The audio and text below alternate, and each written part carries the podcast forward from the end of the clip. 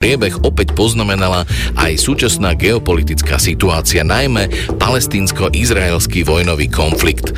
V úvodný deň veľtrhu slovenský filozof Slavoj Žižek ostro vystúpil proti rozhodnutiu posunúť odovzdanie ceny Libertátur Prize palestínskej autorke Aidejny Šibli a pridali sa k nemu aj ďalšie desiatky známych spisovateľov. Na veľtrhu si tento rok osobne prevezme cenu mieru Salman Raždy, o ktorom dnes budeme ešte hovoriť a nemecký preklad románu románu Malá Dunajská vojna vo Frankfurte odprezentoval aj slovenský spisovateľ Pavel Rankov. V dnešnej literárnej revi privítame scenáristku a autorku detských kníh Zuzanu Líškovú a predstavíme vám jej prózu Odvaha tohto leta. Hrať vám budú Tony Bennett, Lady Gaga a Sisa Feher. A to všetko vás čaká v spoločnosti Jany Mikovičovej a Dada Nadia.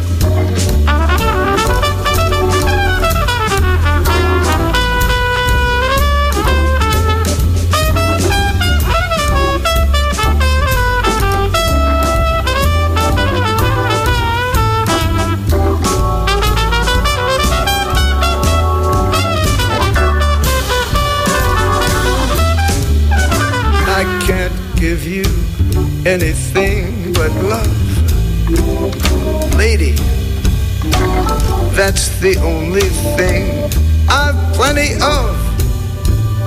Lady, dream a while, scheme a while, you're sure to find happiness, and I guess all the things you've always pined for.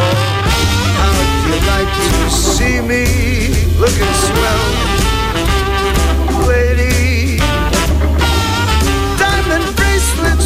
worth doesn't sell. Gaga. Feel that lucky day.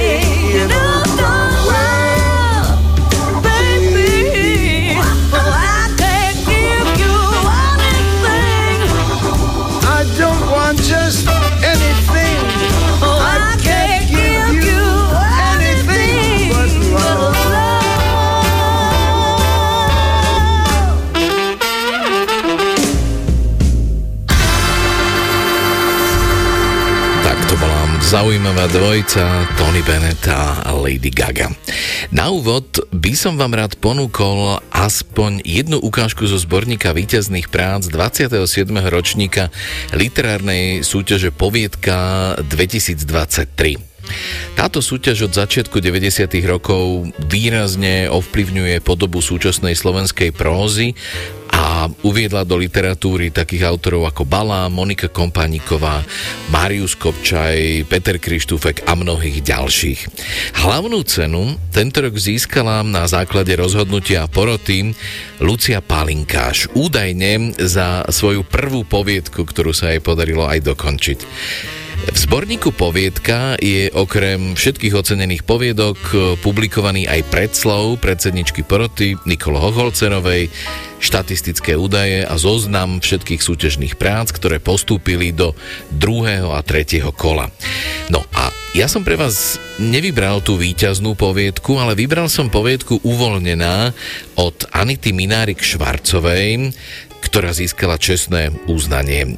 Anita Minarik Švarcová pracuje ako anesteziologička a jej poviedka ma zaujala veľmi výraznou poentou a zmyslom pre čierny humor skrátenú ukážku z poviedky Uvoľnená, ktorá získala čestné uznanie poroty, vám prečíta Zuzana Jurigová Kapraliková.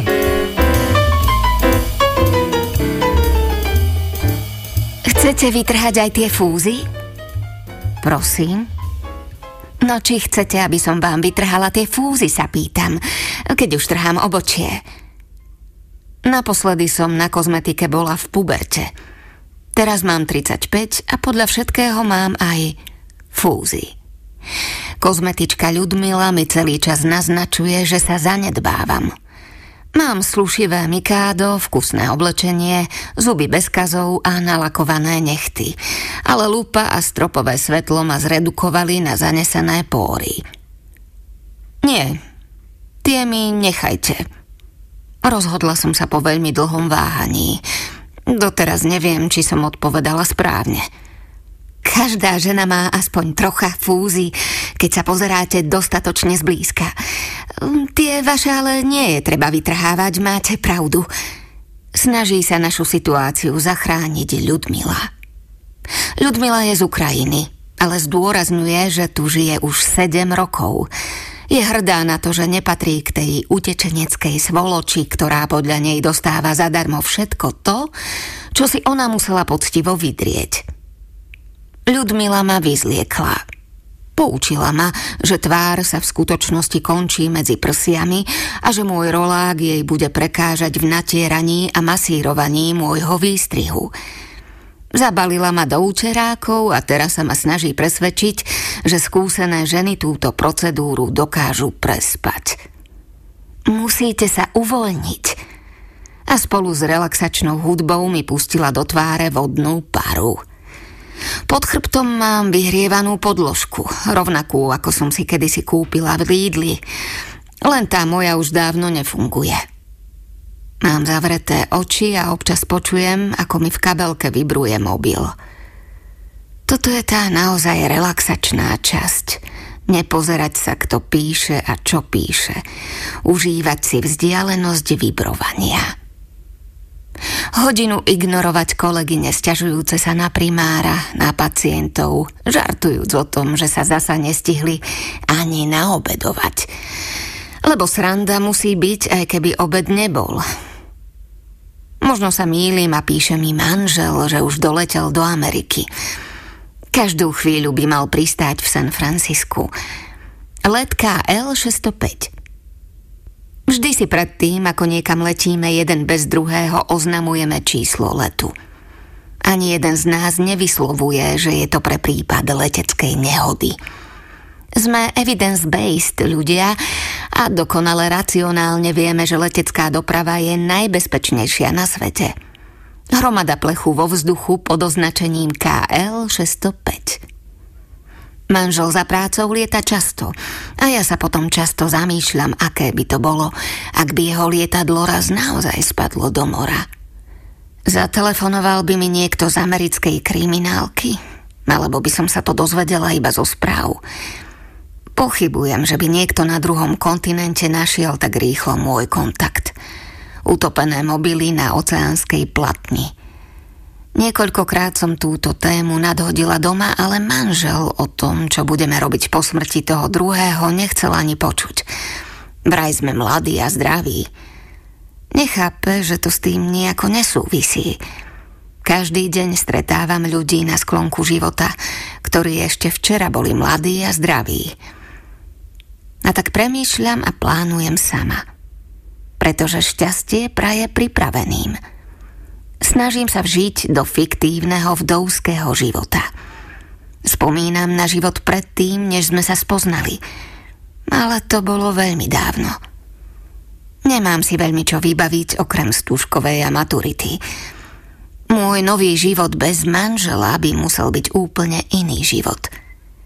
No vidíte, tak ste si predsa len trochu odpočinuli. Spokojne začvirikala Ľudmila, aby ma prebrala z myšlienok. Zapla svetlo a s diárom v ruke sa ma spýtala, kedy prídem na budúce. Dohodli sme sa, že o mesiac to bude ideálne. Časom vám vaša pleť sama povie, že chce ísť znova na kozmetiku. Poučila ma s úsmevom, keď ma vyprevádzala z dverí. Ešte v ten deň manželovi zavolali, že som zomrela. Jeho kontakt našli okamžite, pretože som zomrela s mobilom v ruke. Zrazil ma tmavomodrý Peugeot, ktorý som nevidela vyletieť spoza rohu. Na mobile som práve vyhľadávala, či let KL605 už konečne pristál. Manžel bol na moju smrť presne taký nepripravený, ako som očakávala. V práci dostal týždeň dovolenky navyše.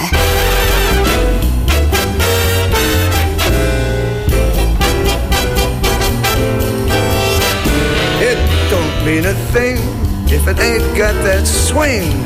Do I, do I, do I, do I, do I, do I, do I, do I? No, it don't mean a thing. All you gotta do is swing.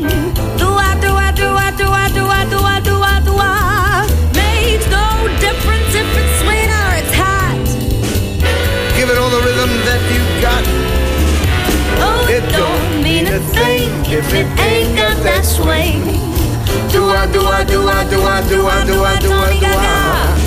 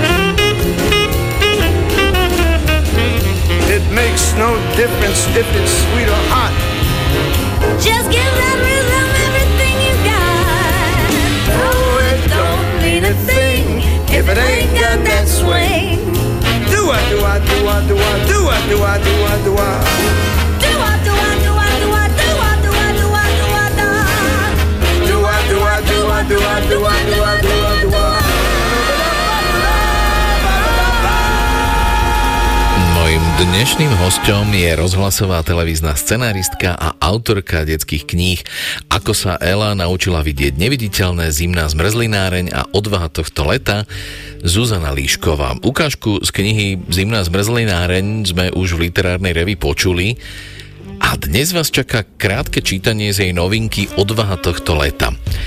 Zuzany som sa spýtal, prečo sa začala popri písaní scenárov venovať aj písaniu detských kníh.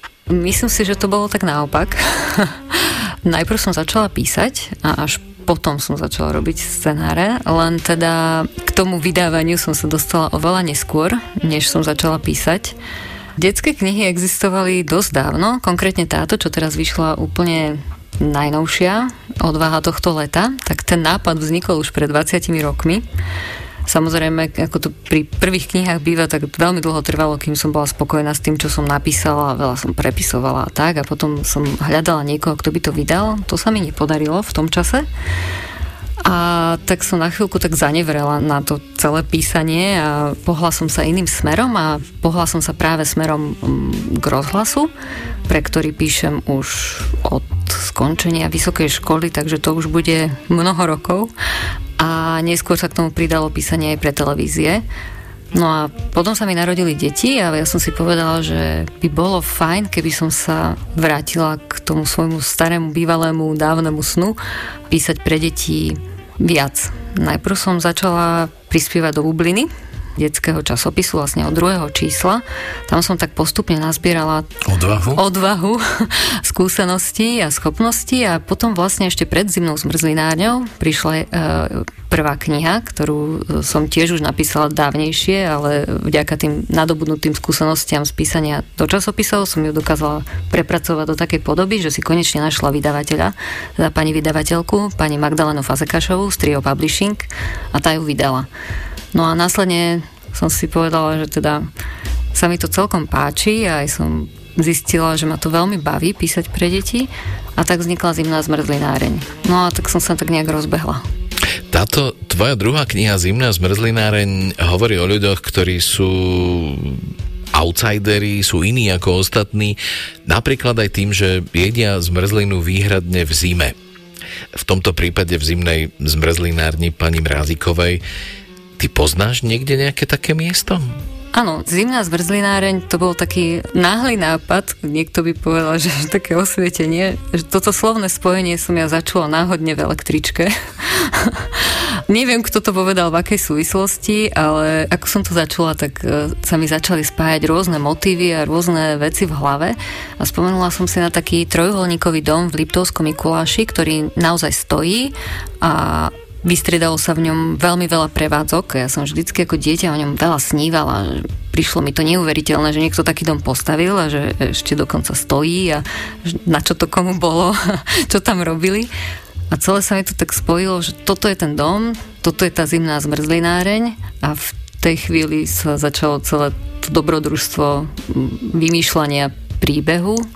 A postav. A, a postav. A hneď, hneď tam bola pani Mráziková, a všetci tí ostatní, tí sa zjavili hneď v zápäti, ako vznikla pani Mráziková, ktorá má veľké srdce a veľa odvahy. A pochopenia pre ľudí, ktorí um, tak úplne nezapadajú a ako si povedal, tak robia veci, ktoré by sme možno povedali, že sú outsiderské. Ty si spomínala, že svoju novinku Odvaha tohto leta si napísala ako úplne prvú, ale že tá cesta k čitateľom nebola jednoduchá. Aký je za tým príbeh? Táto knižka bola stále v poličke, pretože pred tými mnohými rokmi, keď som nenašla vydavateľa, tak e, kamarát e, mi pomohol ju zalomiť a v takom veľmi malinkom náklade 11 kusov sme ju, si ju vydali ako taký samizdat. Dokonca mala aj ilustrácie od Moniky Paskov Mikiškovej, týmto jej ďakujem, e, spravila e, zadarmo, lebo sa jej príbeh veľmi páčil. Ondrej Job ju zalomil a tak existoval v takej malinkej podobe. No ale samozrejme s časom už e, niektorí z tých, ktorí spolupracovali, konkrétne Ondrej, keď videl v rukách zimnú zmrzlináreň, ktorú som mu darovala, tak až, a neskúsila by si aj tú odvahu, že by vyšla viac ako teda v tej, v tej samizdatovej podobe. A ja som to akože povedala, že dobre, tak ja by som skúsila. A on mi aj povedal, že či by som rovno neskúsila Zuzku Dušičkovú osloviť, že má taký pocit, že by to mohlo klapnúť. A ja som si povedala, že nazbieram aj ja tú odvahu a urobím to. Oslovila som Zuzku Dušičkovú a klaplo to. A jej sa to veľmi páčilo. Nazbierala tiež odvahu vydať ju. A tak vznikla. A odvaha tohto leta je kniha o rodinnom tajomstve? Je to dôležité si myslím asi pre toho detského čitateľa, keď to dieťa číta prvýkrát a to také objavné, že wow, ale zároveň ono nie je až také úplne skryté v tej knihe. Ukáže sa síce na konci, ale tie indície sa nachádzajú vlastne v celej knihe k tomu. A hlavne je to o vzťahoch a o tom, ako dvaja chlapci, ktorí sú si v niečom veľmi podobní, prežívajú veci veľmi rozdielne a aj sa správajú veľmi rozdielne a ako veľmi ten vzťah starí rodičia, deti, alebo teda vnúci, e, je dôležitý pre všetkých nás. Odvaha tohto leta hovorí o dvoch veľmi odlišných 11-ročných chlapcoch, Birovi a Tónovi, ktorí trávia leto u svojich starých mám. Mm, myslím si, že zaujíme aj ilustráciami Jozefa Gľabu, ktoré sú v duchu takého moderného retra. Prečo ilustroval práve on? O ilustráciách sme sa so Zuzkou Dušičkovou, s vydavateľkou, rozprávali hneď na začiatku a rozprávali sme o viacerých možnostiach. Práve ona prišla s Joškom, ukázala mi jeho práce a mala som pocit, že je to presne to, čo tá kniha proste potrebuje, aby zafungovala.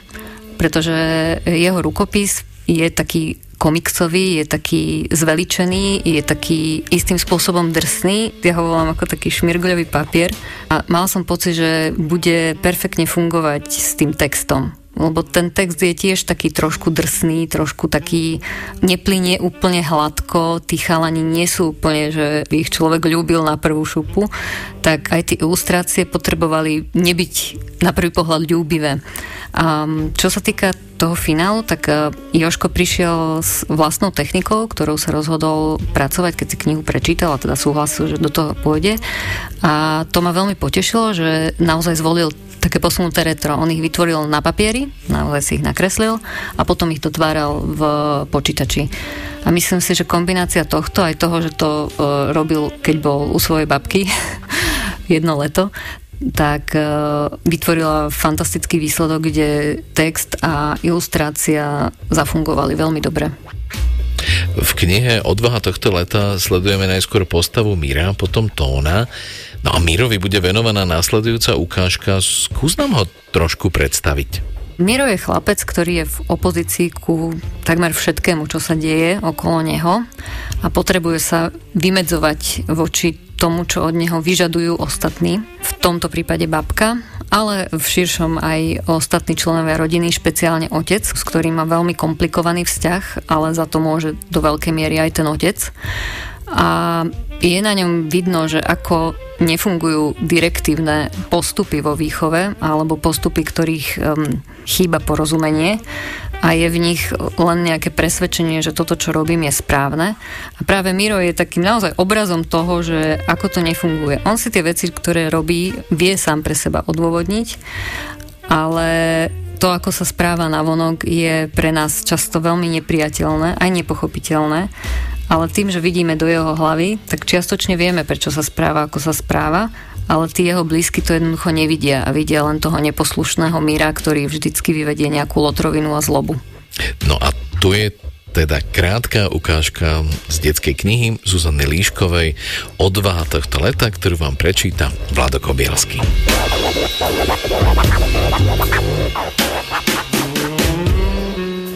Presťahoval som sa do vane. Polovanie vody, polovanie peny, štvrťvane mňa. Logika? Pena sa rozlieva po dlažbe. Dlažba má sklon stekať do otoku. V otoku sa zbiehajú mraky peny. Presťahoval som sa do svojho obľúbeného kráľovstva. Kráľovstvo je uspôsobené na pranie. Logika? Presťahoval som sa do práčovne. Hrnce a kýble, drevená palica na varenie škrobu. Záchod a ovládanie zásob v pivnici. To všetko sa skrýva v mojom kráľovstve. Dokonalé. Po uši ponorený vo vode počúvam prúdenie vody vo vodovodných rúrach a umývanie riadu. Zatváram oči. Dom dýcha cez vodné riečište. Predstavujem si, že jeho cievy naplňajú splášky a pomie. Vidím ich pod očami, ako plávajú popri ušiach, dotýkajú sa mi tela, vrieskam od desu a hnusu. Občas by som si nemal predstavovať. Nie toto. No, pekne si to tu zasvinil, hovorí babka, ktorá za mnou nahmatala štupel a kráľovstvo mi mizne v odtoku a v nenávratnom kolobehu vody. Logika? Niekedy sa ku mne musí vrátiť. A ja mu trochu pomôžem, to je jasné.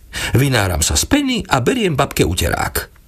Utieram sa jeho drsnými vláknami a prajem si, aby babka pochopila, že chcem byť sám – Babka si ma obzera skúseným pohľadom. Vyhodnoti situáciu, štuchne ma do rebier. Mohol si sa utopiť. Na pleci jej vysí utierka. Až teraz si ju babka všimne, schytí ju a zľahka ma švihne po holom chrbte. Marš do kuchyne! Riady si mal utierať anciáša tvojho a nie sa topiť v práčovni. Na chrbte mi ostanú červené pásy. Trochu štípu. Neodvrávam, lebo to nemá zmysel. Ak by som sa spýtal, prečo? Odpoveď by bola lebo. Alebo v lepšom prípade, lebo medveď. Pomsta za prerušený kúpel musí byť rafinovaná, psychologická. Z trucu jej zas vylejem nejaký bulharský smrad. Vlastne tie drevené fľašky volá parfémy. Neznášam ich. Fuj. Tak s tými parfémami to kto vie ako nevyšlo. Snažil som sa, ale dostal som zaracha z hora. No tak kto mal vedieť, že sa práve dnes vráti foter? Nebudem to príliš naťahovať. Dostal som 20 na zadok. Môžem byť rád, že len 20, lebo babka povedala, že keď bol foter malý, dostával každý deň a viac. Bolo úplne jedno, či niečo vyviedol, či nie. Jeho otec z neho chcel urobiť chlapa. A vraj sa to podarilo, že to sám môžem vidieť. No, neviem, či môžem. Ale že teraz je rád na ňom, aby toho chlapa spravil zo mňa. Poviem vám, ja nie som rád, som nahnevaný. Veľmi nahnevaný. Neznášam, keď ma foter bije. Na čo je to dobré? No na čo? Vždy som potom naštvaný ešte viac. Ale musím sa tváriť, že nie. Že som sa poučil, že ľutujem a že už budem dobrý. Teraz sedím v pipigrile. To je obývačka, ktorá má len tenučké závesy a v ktorej je aj v zime teplo. Nie je to ešte teraz, keď sa dá žiť len vo vani. Píšem diktáty, čo mi tu diktuje babka a šomrem boa, boa, boa. H, pre istotu nehovorím, ale babka aj tak vie, čo si mrmlem. Neber meno Božie nadarmo, povie ticho babka. Sedí pri mne a potí sa. Pod jej steká po celom tele, najmä okolo nosa. Píšem na schvál pomaly, aby som sa jej pomstil. Zadok ma priveľmi bolí na to, aby som bol schopný vymyslieť niečo lepšie. Aj tak sa teraz babka tvári, ako by nič. Je hrdinka. Ale keď ma otec bil a ja som kričal, koľko som vládal, lebo iba vtedy to má efekt, tak plakala v kuchyni. Hm, nezaprie to. Stále má červené oči. Trápi ju, keď ma foter bije. Neschvaľuje to, presne tak tomu to raz povedala, že mi zbytočne ubližuje. To isté mu hovorí aj mama. Vždy, keď ma vybije, mama sa s ním háda. Bráni ma. No, ale celé je to na nič. Na nič. Aj vtedy babke otec len časy štekol, že on najlepšie vie, čo má robiť. A už mu viac nehovorila. Aspoň ja som to nepočul. Teraz je tu schúlená, celá spotená, zničená. Skoro mi je, je ľúto ale budem písať pomalšie. tak je treba. Logika nemala ma bonznúť.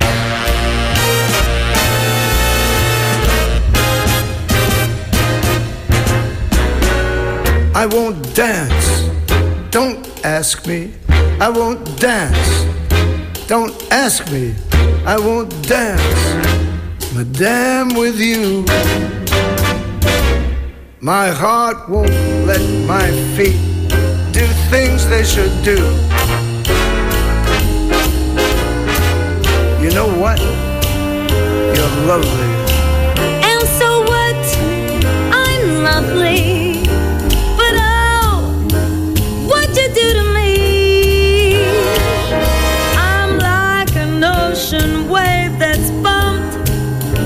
The shore. I feel so absolutely stumped on the floor. When you dance, you're charming and you're gentle. Especially when we do the continental.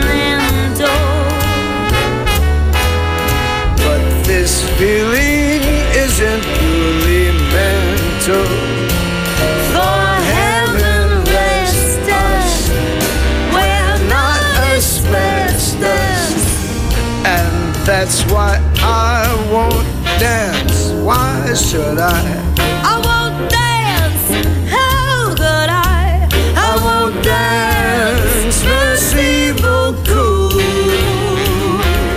Ďalšia skladba na počas Tonyho Beneta. No a ďalšia novinka, ktorá vychádza v týchto dňoch, je slovenský preklad štvrtej časti fantasy série Úžasná plochozem od Terryho Prečeta. Má názov Mort a jeho témou, aj jednou z hlavných postav je smrť, z čoho autor vytvoril veľmi vtipný, srdečný, ale aj filozofický a mierne romantický príbeh, ktorý sa myslím celkom dobre hodí do tohto preddušičkového obdobia. Mort alebo Mortimer je mladý muž, ktorý si s pomocou otca hľadá prácu, respektíve hľadá nejakého majstra, ktorý by ho vzal do učenia. No, nikto si ho však za učňa doteraz nevybral, až kým sa patrične dramaticky nezjaví smrť, čiže kostlivec v čiernom plášti s kosou v ruke, ktorý prichádza za Mortom a jeho otcom. A to s ponukou, ktorú tento nepraktický mladý muž nemôže odmietnúť. Mort sa má stať smrťovým učňom a na prvý pohľad to vyzerá ako práca snou. Mort bude mať zabezpečené ubytovanie, stravu, bude môcť jazdiť na služobnom koni a nebude si musieť brať dovolenku na rodinné pohreby. Smrťou účeň však čoskoro zistí, že jeho povinnosti sa neveľmi znášajú s romantickými citmi, ktoré v ňom vyvolá istá mladá dáma, ktorú má dopraviť na onen svet. Ukážku z nového slovenského prekladu Vladislava Gálisa románu Mort vám prečíta Kamil Mikulčík. Vzduch zhustol a zmastnel.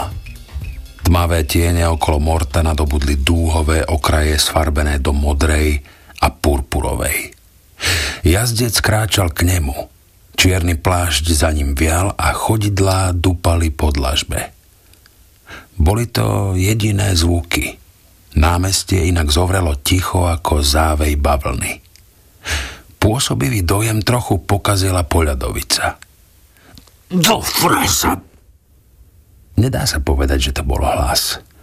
Boli to slova, ale Mortovi sa dostali do hlavy bez toho, že by sa obťažovali prejsť mu cez uši.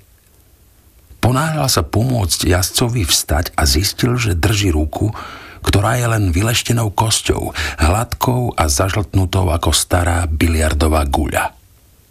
Postave spadla kapucňa a holá lepka k nemu obrátila prázdne očné jamky.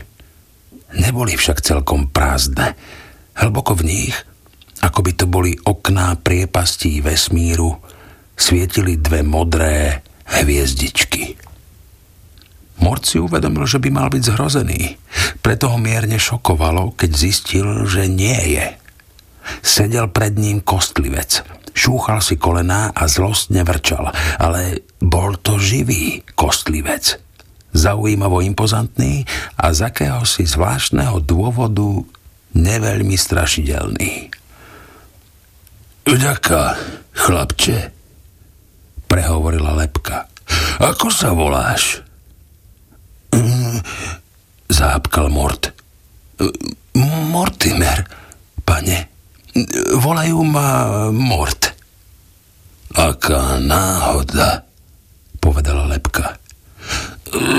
Pomôž mi, prosím. Postava neisto vstala. Mort uvidel, že má okolo pása hrubý opasok, na ktorom visí meč s bielou rukoveťou. Dúfam, že sa ti nič nestalo, pane, poznamenal zdvorilo. Lepka sa zaškerila. Pravda, pomyslel si Mort, nemala veľmi na výber. Určite som v poriadku. Lepka sa poobzerala a zdalo sa, že prvýkrát uvidela lezeka, ktorý akoby zmrzol na mieste. Mord mal pocit, že sa žiada nejaké vysvetlenie. Môj otec, povedal a zamával rukami ako pred exponátom v múzeu. Pardon, pane, nie si náhodou smrť? Správne.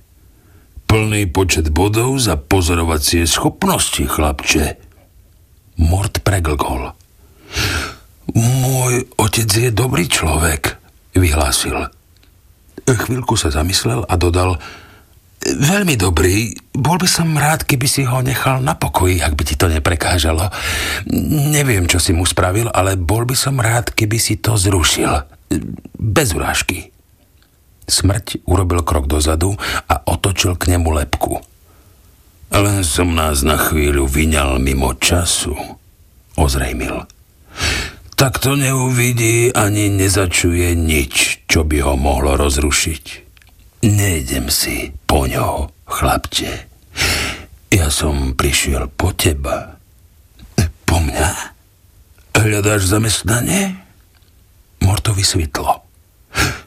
Hľadáš učňa? Spýtal sa. Obrátili sa k nemu očné jamky a bodky v nich plápolali. Samozrejme. Smrť zamával kostnatou rukou. Objavilo sa purpurové svetlo, ktoré vyzeralo ako vizuálna obdoba puknutia a lezek sa rozmrazil. Len čo bolo času dovolené prikradnúť sa späť, postavičky v hodinách na veži nad jeho hlavou sa znovu pustili do prerušeného ohlasovania polnoci. Lezek zažmurkal. Chvíľu som ťa nevidel, prehovoril. Pardon, asi som bol mysľou inde. Ponúkam tvojmu chlapcovi prácu, oznámil smrť. Súhlasíš? A čo si vravel, že robíš? spýtal sa Lezek. S kostlivcom v čiernom plášti sa rozprával bez náznaku prekvapenia. Sprevádzam duše na druhý svet, odvetil smrť. Aha, hm, prikývol Lezek. Pravda, že... E, pardon, mal som si to domyslieť podľa e, oblečenia. Veľmi potrebná práca, e, veľmi stabilná. Firma funguje už dlhšie? Áno, som tu už istý čas, odvetila smrť. Dobre, dobre. Nikdy mi nezišlo na um, že by to mohlo byť povolanie pre Morta, ale je to dobrá práca, dobrá. Určite je po nej stále dopyt. E, akože sa voláš? Smrť. Otec, ozval sa Mort nástojčivo. E, tuším mi to Meno nič nehovorí, zamyslel sa Lezek. Kde presne tvoja firma sídli? Od najhlbších hlbok mora až po výšiny, kam sa ani orol neodváži, povedal smrť. To je dosť ďaleko, zamyslel sa Lezek. No ja... Otec! Mort potiahol otca za kabát. Smrť položil ruku Mortovi na plece. Tvoj otec nevidí a nepočuje to, čo vidíš a počuješ ty, vysvetlil. Netráp ho. Myslíš, že by ma chcel vidieť? Ale ty si smrť, povedal Mort. Zabíjaš ľudí. Ja? Ja, že zabíjam ľudí? Zopakovala smrť úrazene. To rozhodne popieram. Ľudia sa zabíjajú sami, ale to je ich vec. Ja v tom len robím poriadok. Napokon bol by to riadne hlúpy svet, keby sa ľudia zabíjali a nezomierali by pritom. Nie je tak? No, áno. Hlesol Mort pochybovačne.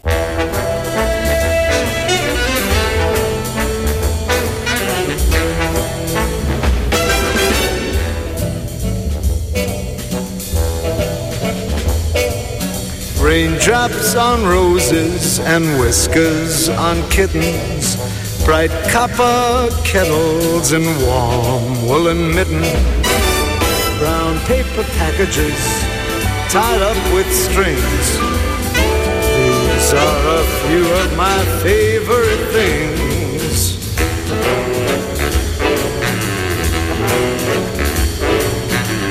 Cream colored ponies and crisp apple strudels, doorbells and sleigh bells and schnitzels with noodles. Wild geese that fly with the moon on their wings. These are a few of my favorite things. Girls in white dresses with blue satin sashes, snowflakes that stay on my nose and eyelashes, silver white winters that melt into springs. These are a few of my favorite things. When the dog bites, when the bee stings, when I'm feeling sad simply remember my favorite things, and then I don't feel so bad. Music!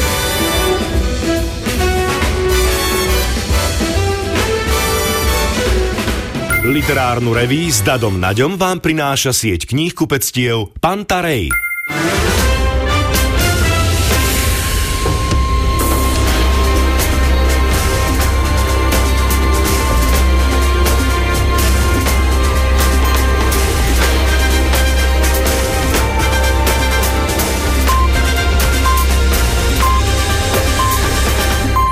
23 hodín.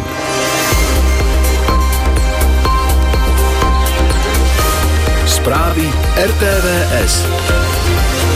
Rudolf Huliak opäť spochybnil vedecký konsenzus o klimatickej kríze. Michal Viezik si myslí, že Slovensko by malo využiť možnosť byť lídrom v riešení klimatickej zmeny. OSN dúfa, že zajtra zamierí do pásma gazy druhý konvoj s humanitárnou pomocou. Zajtra z počiatku dážď alebo prehánky postupne ustávanie zrážok aj zmenšovanie oblačnosti. Teplota 14 až 21, v noci 16 až 11 stupňov. Pri správach vás víta Iveta Michalíková.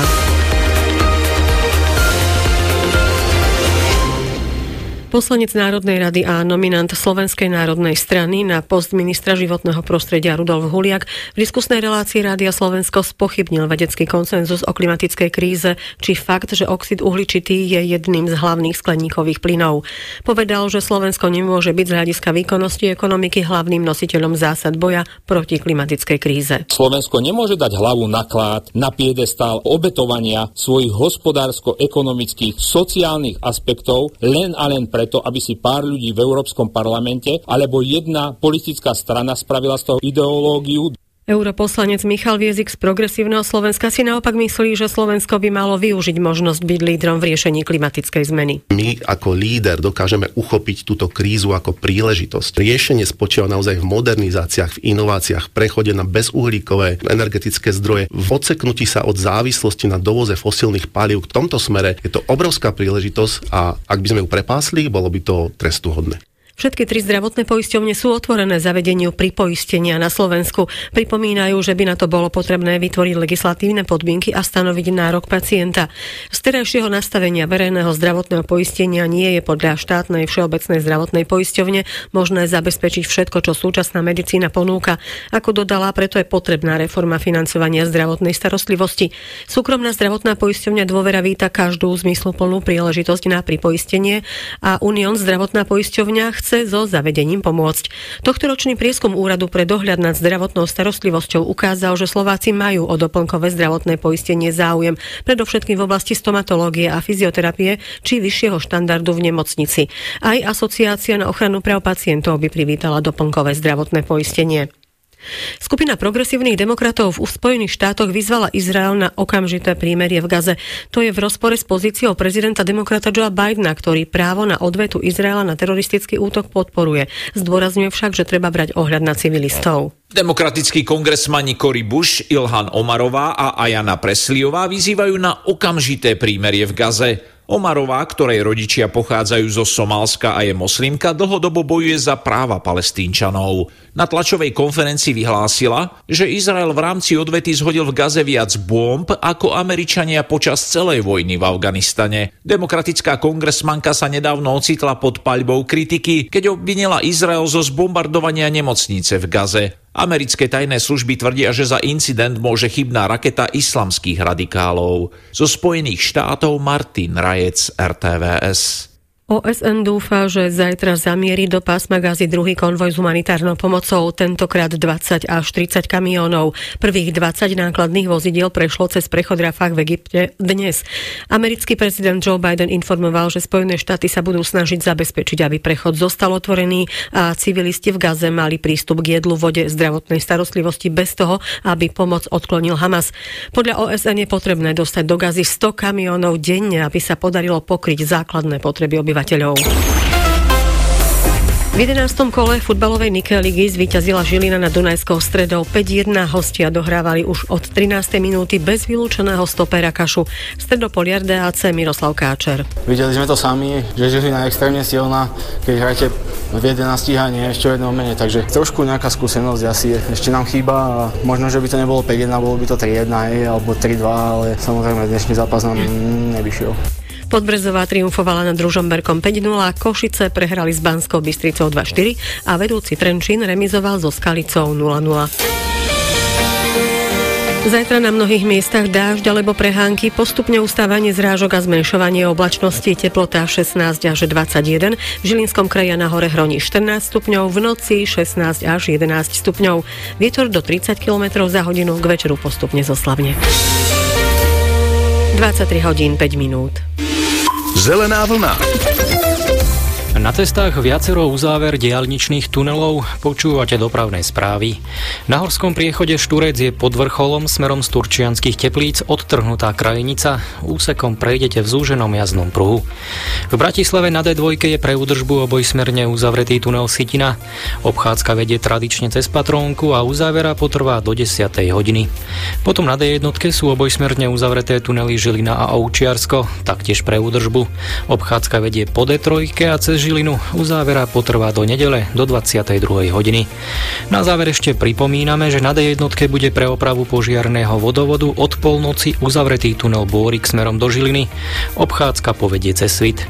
Naše správy môžete doplniť kedykoľvek. Daniel Balucha bezpečne a plynulo. Zelená vlna 0800 900 800. Literárnu reví s Dadom Naďom vám prináša sieť kníh kupectiev Pantarej. Príjemný sobotný večer ešte raz. Ešte stále počúvate sobotnú literárnu reví Rádia Slovensko, v ktorej vás čakajú 4 ukážky z knižných noviniek, hudba Sisi Feher a mailová súťaž na záver.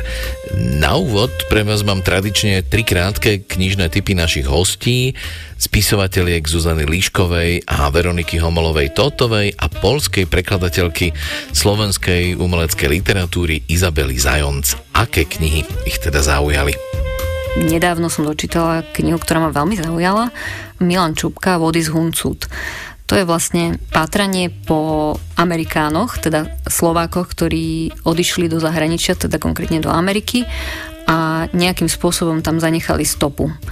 A Milan Čupka navštívil tie miesta, ktoré sa volali Slovakville alebo Slovak Manor a hľadá, že kam sa tí ľudia vytratili, aké boli ich začiatky, ako fungovali v Amerike a čo viedlo vlastne k tomu stavu, že začiatkom 20. storočia množstvo, niekoľko 100 tisíc Slovákov bolo v Amerike. Ja sa zaoberám atentátom na Heidricha a Heidrichiadov vlastne už 15 rokov a ak niekto je, koho by to naozaj zaujímalo do podrobností, tak je fantastická zatiaľ trojzvesková edícia Vojtecha Šustka, archivára z hlavného mestského archívu v Prahe, ktorý za posledných asi 7 alebo 8 rokov nazbieral viac ako 500 dokumentov, ktoré sa týkajú atentátu na Heidricha, vyšetrovania atentátu, vyšetrovania tých ľudí, ktorí teda boli potom obvinení zo spoluúčasti alebo napomáhania parašutistom. A ono sa to zdá také strašne jednoduché, že príjete do archívu a vytiahnete 500 dokumentov, lenže ten archív Gestapa vlastne v Prahe už neexistoval, oni ho spálili predtým, ako teda z Prahy odchádzali. A on to hľadal po nemeckých, rakúskych, českých archívoch a naozaj to trvalo roky a tá jeho edícia je tak obsažná, také úžasné mikropríbehy obsahuje, že koho to zaujíma, tak ten napriek tomu, že je to literatúra faktu a sú to hlásenia a rozkazy, tak tento proste číta ako román. Naposledy mi bola odporúčaná kniha Jeleň v Paríži a zaujala ma práve tým, že tá autorka popisuje skutočnosť, to, čo si prežila v Paríži, keď si založila svoju kaviareň, ktorá bola jej snom a potom sa jej stala vlastne akýmsi takým utrpením a po piatich rokoch musela nejak zmeniť ten životný štýl. Odporúčam ju každému, kto má rád kávu, kto má rád kaviárne a myslí si, že raz si otvorí nejakú svoju pekarničku alebo kaviareň alebo niečo také. Takže môjim typom pre čitateľov je kniha Jany Bukovinovej Jeleň v Paríži. Toľko teda tri knižné typy od Zuzany Líškovej, Veroniky Homolovej Totovej a Izabely Zajonc. Je zaujímavé, že keď som ich teraz počúval, tak sa mi hneď vybavili miesta, kde sme tie typy nahrávali. Na úvod som spomínal, že tohtoročný frankfurtský knižný veľtrh navštívil aj indicko-britský spisovateľ Salman Rushdie, ktorému zajtra udelia tzv. cenu mieru nemeckého knižného trhu, tzv. Friedenspreis. Ide o Jedno z jeho prvých verejných vystúpení po útoku v auguste minulého roka počas verejného čítania na univerzite v New Yorku. Ružný ho zatiaľ posledným 14. románom z minulého roka je Victory City, čiže víťazné mesto. V slovenskom preklade v týchto dňoch vychádza nové vydanie Ruždyho slávneho románu Deti polnoci, ktorý získal Bookerovú cenu aj cenu Best of the Booker, čiže najlepší zo všetkých románov, ktoré kedy Bookerovú cenu získali. Salman Rushdie v Deťoch polnoci rozvíja príbeh s prvkami magického realizmu, súkromné dejiny troch generácií jednej rodiny, ktorých životy sa prelínajú s modernými dejinami Indie od roku 1910 až do roku 1976. Rozprávačom toho obsiahleho a veľmi košatého príbehu je Salim Sinai, ktorý sa rovnako ako tisíc ďalších detí narodil 15. augusta 1947, keď India spoločne s Pakistanom získala nezávislosť. Tisíc za jedno dieťa a každé z nich je nadané nadprirodzeným darom a všetky spája Salímová schopnosť telepatie. Čím bližšie k polnoci sa narodili, tým väčšie nadanie to dieťa má.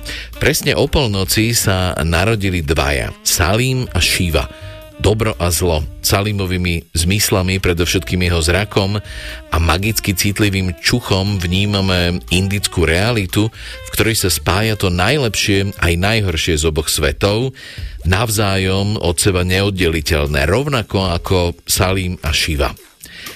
Ukážku z románu Deti polnoci od Salmana Ruždyho vám v preklade od Havrilu prečíta Boris Farkaš.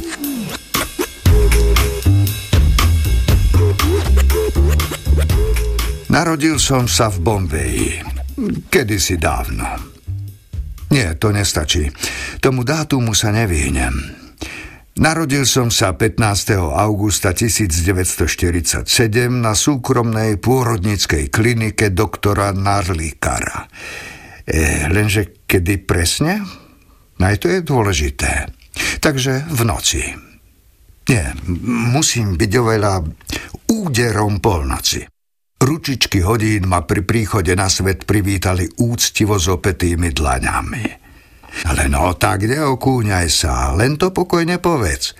Na svet som vypadol presne v tej chvíli, keď India získala nezávislosť. Lapanie dychu a za oknom ohňostroj a jasajúce davy. O niekoľko sekúnd na to si môj otec zlomil prst na nohe, no jeho úraz nebol ničím v porovnaní s tým, čo sa prihodilo mne, obklopenému tmou, lebo tá magická tyrania zdvorilo salutujúcich ručičiek ma záhadným spôsobom pripútala k dejinám a moje osudy boli už navždy previazané s osudmi mojej vlasti. Nasledujúce tri desaťročia nebolo pred nimi úniku – Jasnovici predpovedali môj príchod, noviny ho vynášali do nebies, politici ho potvrdzovali. Len mňa sa nikto na nič nepýtal. Ja Salim Sinaj, ktorého neskôr častovali kadejakými menami, smrkáč, fľakatý, plešivec, ňucháč, budha, ba aj mesiačik, som na dobro uviazol v pradive osudu, čo pre mňa aj v tých najlepších časoch znamenalo veľké nebezpečenstvo. A to som si vtedy nevedel ešte ani utrieť nos. No teraz sa čas míňa, lebo mi už nie je na nič. Čo chvíľa budem mať 31 rokov. Aspoň dúfam, ak mi to dovolí moje rozpadávajúce sa nadmieru vyťažené telo. Nemôžem však dúfať, že si zachránim život, ba nemôžem rátať ani s tisíc za jednou nocou. Musím pracovať rýchlo, rýchlejšie ako Šeherezáda, ak má mať môj život nakoniec nejaký zmysel. Áno, zmysel. Priznávam, nadovšetko sa bojím absurdity. A pritom je toľko príbehov, celý kopec príbehov, ktoré vám musím porozprávať.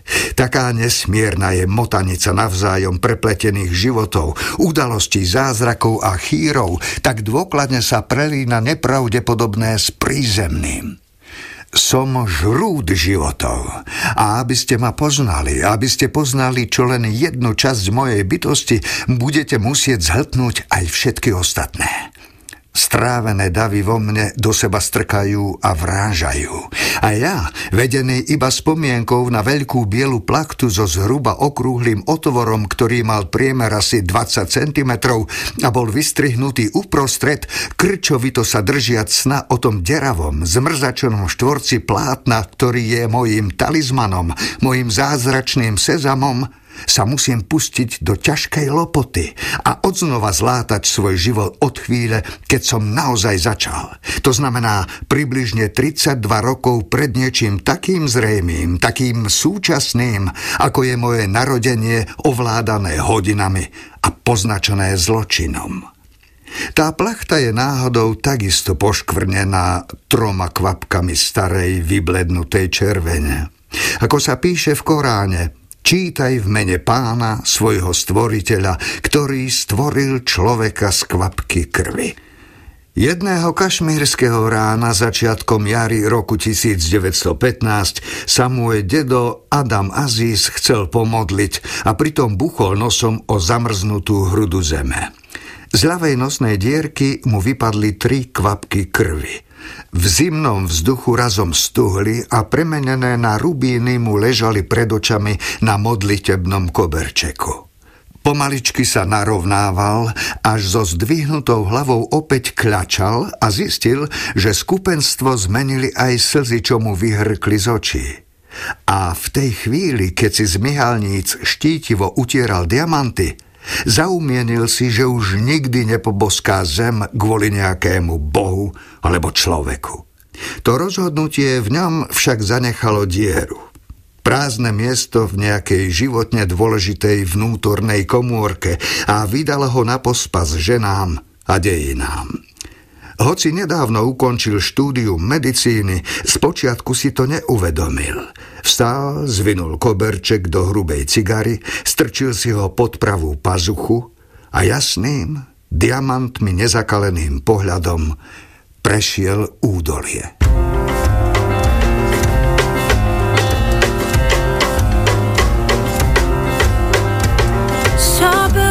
Palms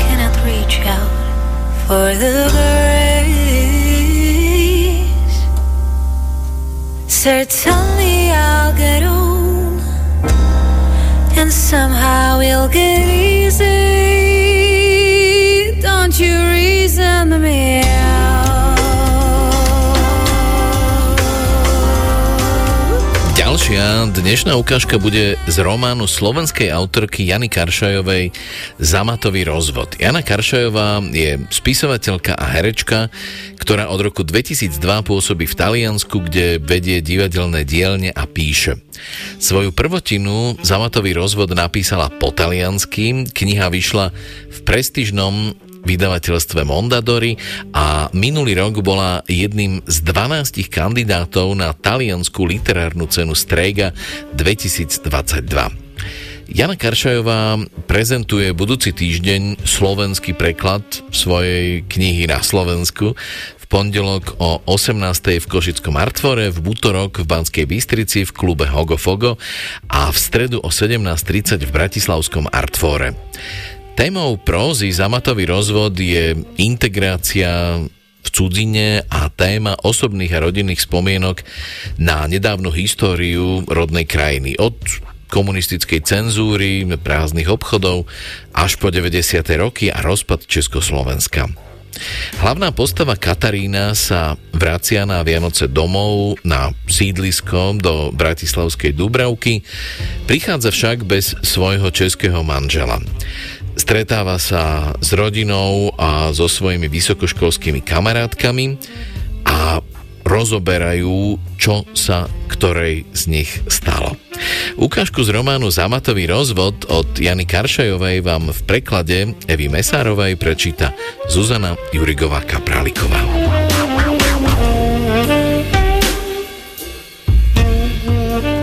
Byt, kde bývala Vierina matka, bol na siedmom poschodí v paneláku postavenom blízko električkovej trate. Z balkóna bolo možné sledovať súpravy smerujúce do mesta a počuť, ako zrýchľujú alebo brzdia. Katarína zazvonila. Niekto jej bez opýtania otvoril a vklzla do vchodu. Zrazu sa rozsvietilo.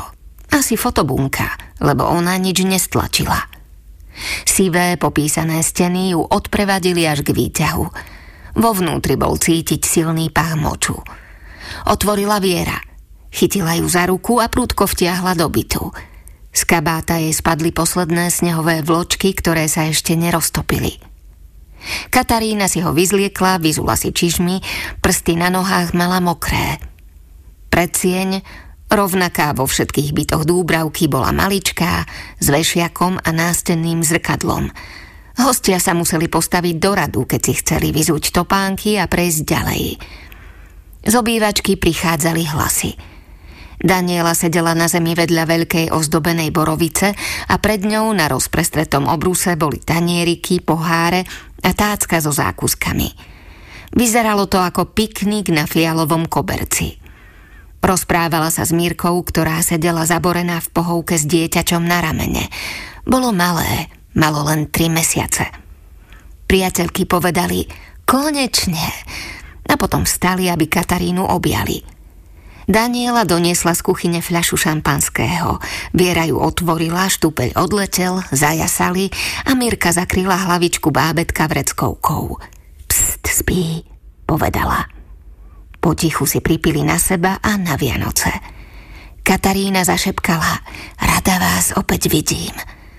Pritisla si Mirku k sebe a perami sa zľahka dotkla hlavy dieťatka. Bola teplá a voňala po mlieku. Túto príležitosť sme si nemohli nechať uísť. Daniela otvorila náruč, ako by ich chcela všetky objať. Sadli si na zem – Mirka uložila bábetko do vajíčka na koberci pri pohovke. Daniela sa spýtala, či už vedia o Danželovej. Či vieme čo? Katarína sa usmiela. Zdalo sa jej, že sa vrátila v čase. Danželová odišla. Natrvalo sa vrátila do Talianska. Skôr či neskôr sa vrátim do Parmy. Parodovala Mirka lektorkinu taliansku výslovnosť a všetky štyri sa rozosmiali. Učila taliansku literatúru a kultúru. Mordovala ich cyklom prednášok o Manconim. Parma je ďaleko od Verony? Daniela sa otočila k Viere a ona pokrútila hlavou. Nuž, poviem to takto, ja som v Parme nikdy nebola. Potom nastala chvíľa ticha a všetky sa sústredili na žucie, pitie a prehltanie. Mirka sa pri pohľade na dieťa spýtala, a aké to teda je žiť v Taliansku? Viere zabehlo víno, takmer ho vyprskla, no napokon sa premohla. Utrela si ústa servítkou a povedala – Hneď po príchode som sa musela zaregistrovať a vybaviť si preukaz do menzy. Dievčina sa ma pri zápise spýtala, kedy a kde som sa narodila – a potom, ako chvíľu prehľadávala zoznam v počítači, mi oznámila, že Slovensko nevie nájsť a či môže dať Slovinsko. Čo si jej povedala? Že z tej myšlienky vymeniť národnú identitu za teplé jedlo som fakt nadšená. Zasmiali sa. Mirka sa zamračila. A potom? Potom našla Československo. Nie, ešte stále? Áno. A navyše mala pravdu ona. Spýtala sa ma, kedy a kde som sa narodila. V Československu. Veď práve. Všetky, okrem Mirky, sa narodili v 78. v ledva dozretom komunistickom Československu, ktoré malo po 15 rokoch umrieť, aby z jeho popola povstali dva nové štáty, moderný Fénix, dvojčatá, no nie príliš podobné. Spoločný štát bol čosi ako manželstvo, ktoré sa skončilo rozvodom. Aj ten mal prívlastok Zamatový. Takisto ako revolúcia v 89. Nežná revolúcia, hovorili Slováci. Zamatová, oponovali Česi. A ty? Mírka sa otočila na Katarínu. Sklonila sa na tácku so zákuskami, vzala si kokosku a vložila si ju do úst. Čo ja? Ako to ide v Prahe? I am an Englishman in New York – potichu zanúčila Katarína. Viera sa zachychotala a Daniela pridala refrén. Dieťa zdvihlo peste, oči malo zatvorené, asi sa mu niečo prisnilo. Mirka vyskočila, znovu urobila pst a odniesla vajíčko do predsiene. Zababušená sa ešte vrátila, aby každú objala. Potom si Daniela chcela zafajčiť, tak sa presunuli na balkón – Bundy mali rozopnuté, rukami si pridržali goliere. Katarína si z Danielinej krabičky zobrala cigaretu. Nechala si ju zapáliť a potiahla. Ďalšie deja vu.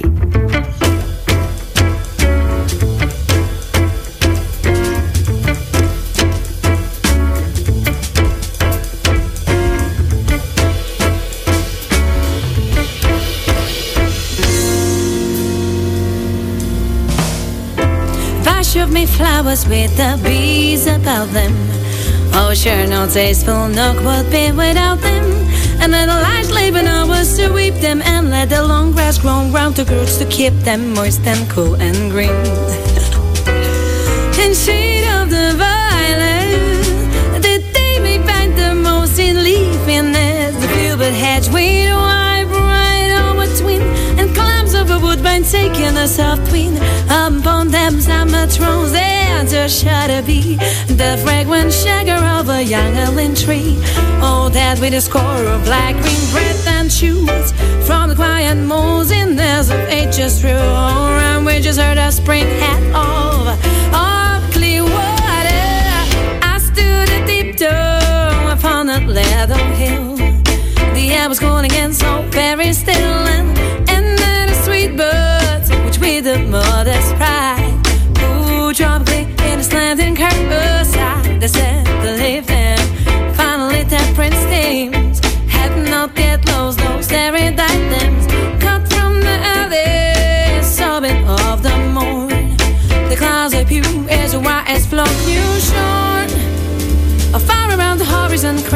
light to skim.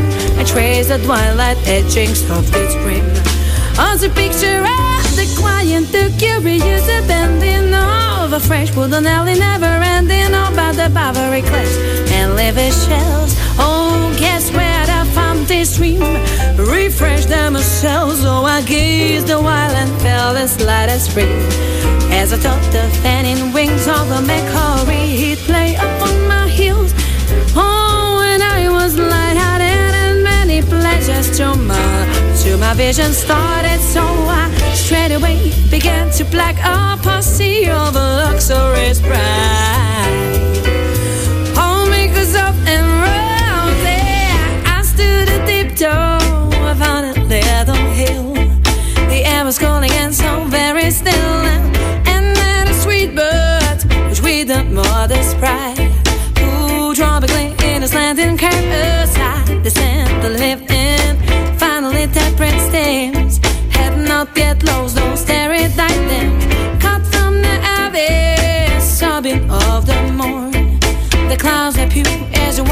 love you should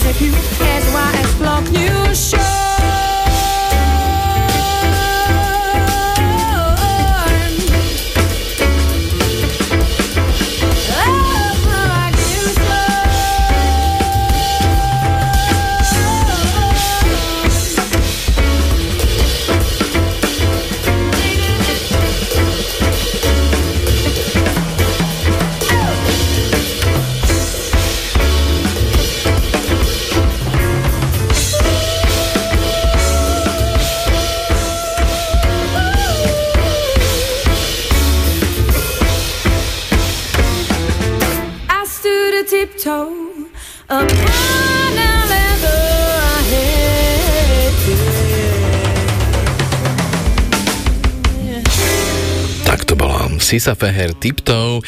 Najnovší román Lucie Sáskovej Neviditeľná nadvezuje na jej predchádzajúce romány s témou narušenej psychiky. Hlavná postava trávi dlhé dni, týždňa a mesiace v cudzom byte za zatiahnutými závesmi bez akéhokoľvek kontaktu s ľuďmi a vonkajším svetom.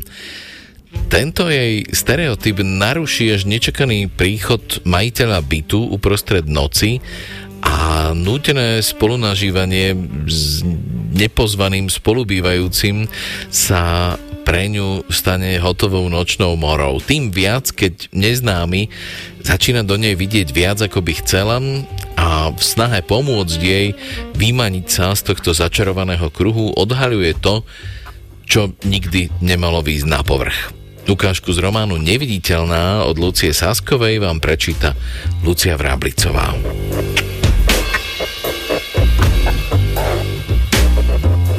Nechcela som, aby sa mi niekto plietol do života. Isté vedela som, že asi nežijem úplne normálne, ale kto z nás áno? Aký je predpísaný štandard normálneho života? Je normálne, že vo vedľajšom byte nedávno zvonila polícia a ja som si nebola istá, či muž nezabije svoju priateľku po tom, čo som počula buchot a rinčanie skla?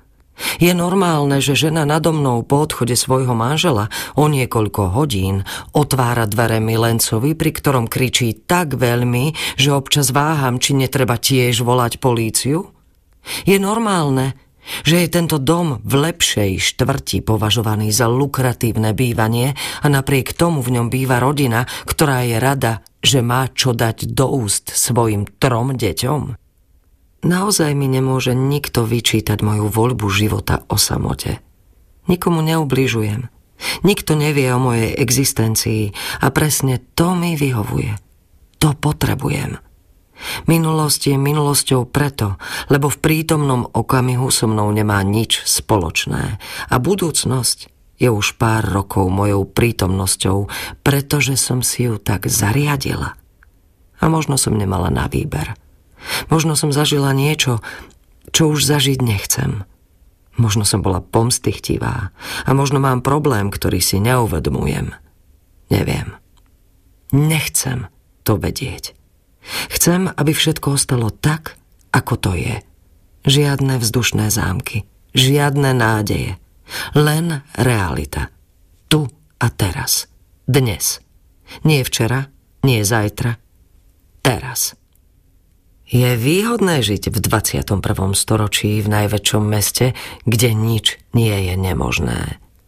Naozaj je to jednoduchšie, ako sa zdá, prispôsobiť svoj život akýmkoľvek šialeným nápadom a žiť, ako chcete.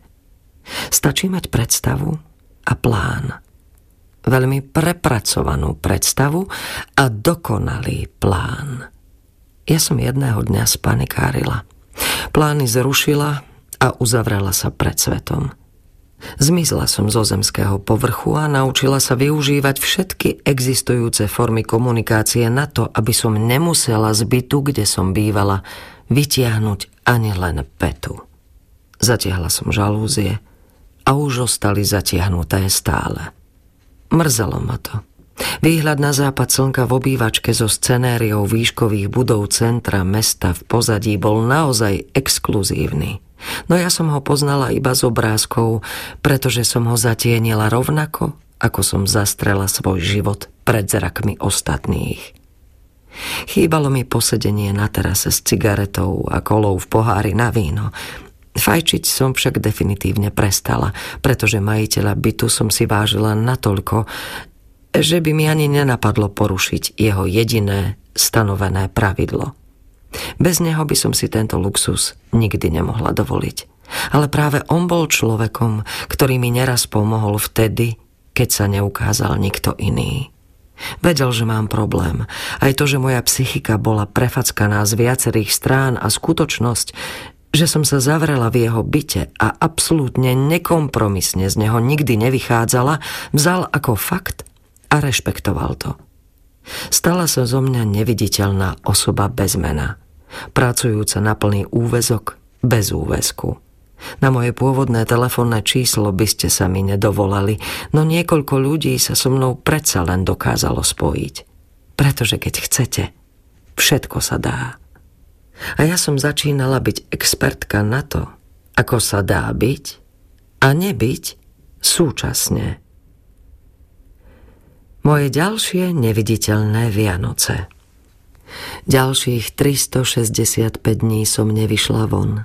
Nedala vedieť o svojej existencii a nikomu nepopriala pekné sviatky. Pred rokom som ich prežívala s oveľa väčšou hystériou a robila okolo nich dosť veľkú drámu, pretože som to nezvládala. Pretože na Vianoce nemá byť nikto sám. Vianoce sú sviatky rodiny, súdržnosti a valí sa to na nás zo všetkých strán, ako by sme to nevedeli – Nikoho nezaujíma, čo to spôsobuje ľuďom, ktorí sú počas sviatkov naozaj sami. Reklamy nám sebecky podsúvajú usmiate šťastné rodinné stretnutia, ktoré ak sú takou samozrejmosťou, netreba na ne predsa upozorňovať. Ja som pred rokom celý deň ležala v tmavom byte a hľadela do prázdna. Dnes je to však iné. Som absolútne pokojná. Stále so zatiahnutými vonkajšími žalúziami, pre istotu aj s hrubými modrými závesmi, ktoré pohltili akýkoľvek náznak pohybu či svetla. Už som vedela variť pre jedného – už som zistila, ktorá donáška má najkvalitnejšie potraviny. Odkiaľ mi prinesú prvotriedne ovocie a zeleninu, ktoré obchody mi ochotne a bezkontaktne položia nákup pred dvere a kde im je celkom jedno prečo. Štedrý deň som si rozplánovala na minútu presne. Chcela som sa vyhnúť nepríjemným pocitom a myšlienkam, spomienkam či emóciám a zabrániť tomu, aby som sa cítila tak na hovno, ako som sa cítila pred rokom. A to som mohla dosiahnuť iba perfektným časovým plánom, ktorý mi zamestná hlavu, až kým sa toto vianočné šialenstvo neskončí.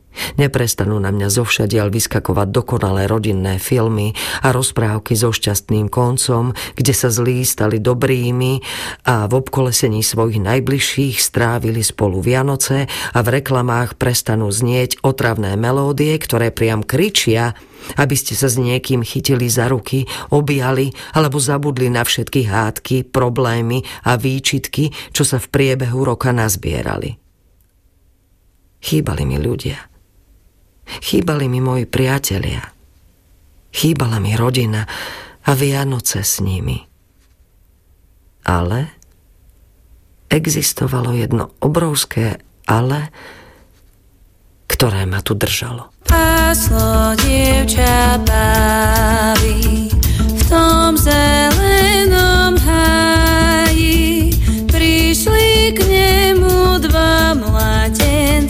poď ty dievča s nami. Prišli k nemu dva mladenci, poď ty dievča s nami. Pravdu vy neviete,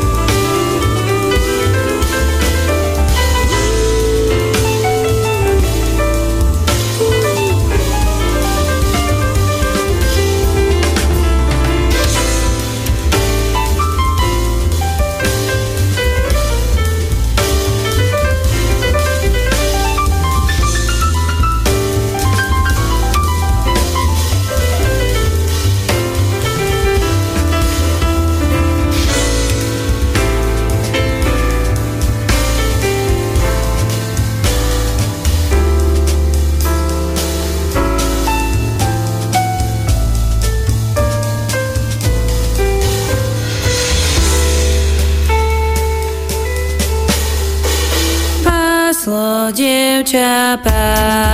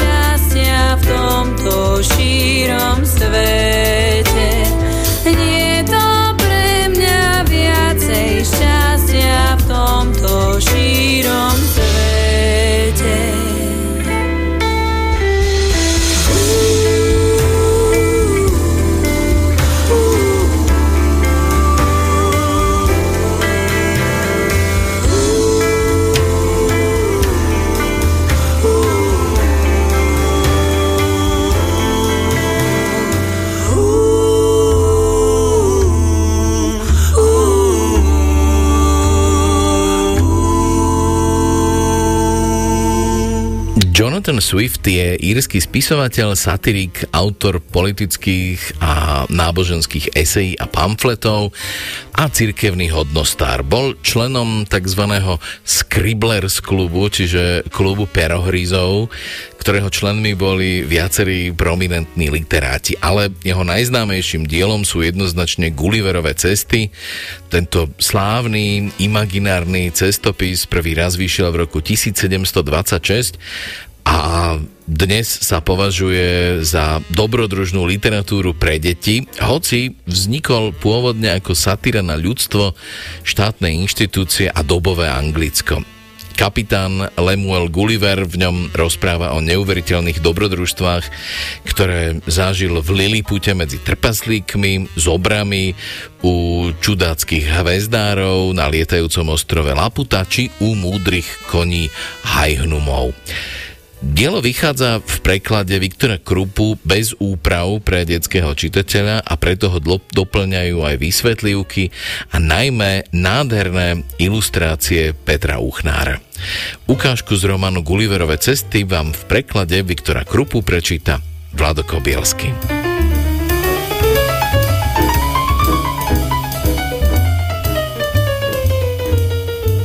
Keď som sa postavil na nohy, poobzeral som sa okolo seba a priznám sa, že taký utešený pohľad sa mi ešte nikdy nenaskytol. Krajina vôkol mňa vyzerala ako jedna veľká záhrada a ohradené polia s väčšou rozlohe 40 štvorcových stôp pripomínali nesčíselné kvetinové záhony. Tieto role sa striedali s lesmi s rozlohou asi osminy akra a odhadoval som, že najvyššie stromy merali 7 stôp. Naľavo sa mi otváral pohľad na mesto, ktoré vyzeralo sťa kulisa v divadle. Už pár hodín ma náramne sužovala prirodzená potreba. Nečudo, veď uplynuli takmer dva dní, čo som si naposledy uľavil. Veľmi som trpel, lebo som sa zmietal medzi potrebou a hamblivosťou. V chvate som si spomenul, že zaleziem do domu a tak som aj urobil. Zavrel som za sebou bránu, zašiel som, pokiaľ mi to dovoľovala reťaz a striasol som sa nepríjemnej ťarchy. No, takúto nečistotnosť som spáchal jediný raz a zostáva mi iba dúfať, že úprimný čitateľ mi to prepáči, najmä keď sa dôkladne a nestranne zahlbí nad mojím prípadom a tvrdzou, v akej som sa ocitol. Od tých čias som si navykol vykonávať potrebu pod nebom a hneď ako som vstal, vzdialil som sa, pokiaľ mi to dovoľovala reťaz. Každé ráno sa o mňa svedomito postarali a dvaja služobníci boli povinní odviesť tú protivnú kôpku na fúriku. Nepiplal by som sa toľko vo veci, ktorá zda na prvý pohľad vyzerá malicherná, ale pokladám za nevyhnutné ospravedlniť pred svetom vlastnú náturu, čo sa týka čistotnosti. Dopočul som sa totiž, že podaktori nežičlivci ju pri tejto príležitosti aj inokedy radi uvádzali do pochybností. Keď sa skončilo toto dobrodružstvo, vyplichtil som sa z domu, aby som sa nadýchal čerstvého vzduchu. Panovník už ráčil zostúpiť z veže a blížil sa ku mne na koni. Mohol na to doplatiť, lebo zviera sa postavilo na zadné. Hoci bolo výborne vycvičené, nikdy sa nestalo, že by sa pred ním pohybovalo čosi podobné hore. Vladár však bol znamenitý jazdec a udržal sa v sedle, dokiaľ nepribehli pobočníci a nechytili koňa za úzdu. Jeho veličenstvo potom zoskočilo na zem, obzeralo si ma s veľkým obdivom, ale držalo sa v bezpečnej vzdialenosti od reťaze. Prikázalo kuchárom a stolníkom, čo tam už stáli prichystaní, aby mi dali jedlo a nápoje. Oni mi to všetko posotili na akýchsi vozíkoch, opatrených kolieskami, až som ich dočiahol. Pobral som si vozíky a raz, dva som všetky vyprázdnil. V 20 bolo meso, a v desiatich nápoje. Každý vozík mi stačil na dva či tri poriadne hlty. Nápoj z desiatich hlinených fliaž som nalial do jedného vozíka a vypil na jediný dúšok. Takto som povypíjal aj ostatné nádoby. Cisárovná, mladí princovia aj princezné sedeli obďalež na kreslách, povyskakovali a náhlili sa k panovníkovi, ktorého by som teraz rád opísal. Od ostatných dvoranov je vyšší o šírku môjho nechta a to samo o sebe vyvolávalo u poddaných úctu. Má výrazné mužné črty tváre, habsburgovskú peru a zakrivený nos, olivovú pleť. Chodí v spriamene, telo aj údy má súmerné, pohybuje sa vždy pôvabne a správa sa majestátne. Najlepšie roky mu už pominuli. Mal 28 a 3 štvrte roka – Vári 7 rok panoval veľmi šťastne a po väčšine aj výťazne. Chcel som si ho obzrieť pohodlnejšie a preto som si ľahol na bok, takže som mu hľadel z očí v oči do tváre. Bol odo mňa iba na tri jardy. Neskôršie som ho však neraz držal na dlani a tak sa nemôžem pomýliť pri jeho opise. Obliekal sa celkom jednoducho, z polovice ako Ázíčan a z polovice ako Európan, ale na hlave nosieval ľahkú zlatú helmu, vyzdobenú drahými kameňmi a perom na temene. V ruke stískal obnaženú šabľu, aby sa mohol brániť, keby som sa náhodou odtrhol. Bola asi tri palce dlhá, rukoviatka aj pošva boli zo zlata, vykladaná diamantmi. Hlas mu znel prenikavo, ale veľmi jasne a zreteľne. A počul som ho dobre, aj keď som vstal. Dámy i dvorania boli napospol parádne vyobliekaní a miesto, na ktorom stáli, pripomínalo sukňu, rozprestretú na zemi a vyšívanú zlatými či striebornými figurkami. Jeho cisárske veličenstvo sa mi často prihováralo a ja som mu za každým odpovedal, avšak jeden druhému sme nerozumeli ani pol slovíčka. Postávali tam aj niekoľkí kňazi a pravotári. Poznal som ich podľa odevu a císar im kázal, aby sa mi prihovorili. Odpovedal som im všetkými rečami, aké som čo len trochu lámal, a to hornou i dolnou nemčinou, po latinsky, francúzsky, španielsky, taliansky, ba aj v jazyku lingua franca, ktorým sa dorozumievajú v Levante, ale daromne. O dáke dve hodiny sa dvor vzdialil a pri mne ponechali silné stráže. Tie ma chránili pred neprístojnosťami a pravdepodobne aj pred zlomyselnosťou Luzy, ktorá by ma v mihu bola obklopila, len čo by jej to boli dovolili. Viacerí boli takí opovážliví, že strieľali do mňa šípmi, keď som sedel na zemi pred dvermi. Jeden šíp mi preletel tesne po príľavom oku. Plukovník však dal zatknúť šesť hlavných nespratníkov a vyhútal pre nich najpríhodnejší trest. Kázal ich spútať a odovzdať mne. Vojaci splnili rozkaz a postrčili mi ich tupými koncami pík. Všetkých som ich schmatol pravou rukou, piatich som si obchal do vrecka na kabáte a tváril som sa, že šiestého chcem zjesť zaživa. Ten úbožiak ukrutne zvrieskol.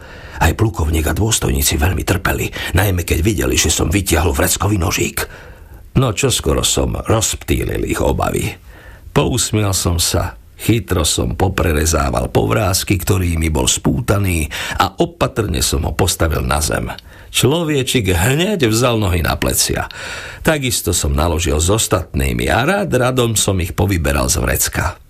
Všimol som si, že vojaci aj zvedavci sa ohromne nadchýnali prejommi mojej dobroty a upovedomili o nich dvor. z čoho som mal nemalý osoch. Na večer som ako tak liezol do domu a ľahol som si na zem. Takto uplynuli vary dva týždne.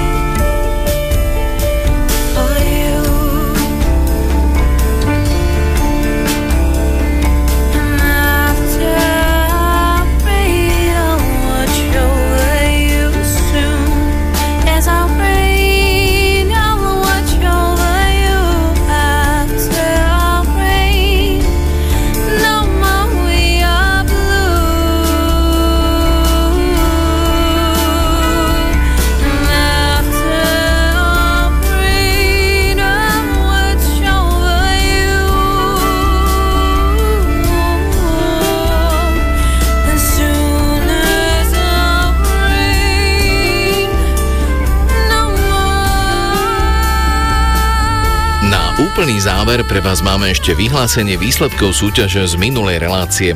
Vašou úlohou bolo napísať, kto je tohtoročným laureátom Nobelovej ceny za literatúru a či ste sa už niekedy stretli s jeho dielom. Správna odpoveď samozrejme znie, tohtoročným laureátom Nobelovej ceny za literatúru je norský prozaik a dramatik Jon Fosse.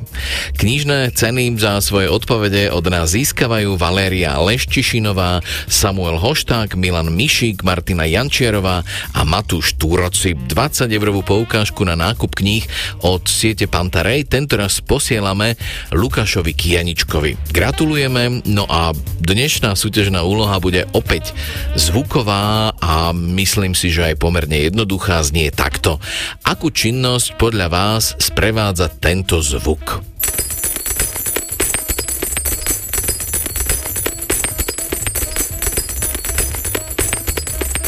Alebo inak povedané, aká činnosť je spojená s týmto zvukom, berte to pokojne aj osobne. Svoje odpovede nám môžete posielať do konca budúceho týždňa na adresu literárna revy rozhlas.sk a hráte opäť o knižné ceny a 20 eurovú poukážku na nákup kníh od siete knihkupectiev Pantarej. Jana Mikovičová a Dado Naď vám prajú dobrú noc, peknú nedeľu a tešia sa na stretnutie opäť o dva týždne.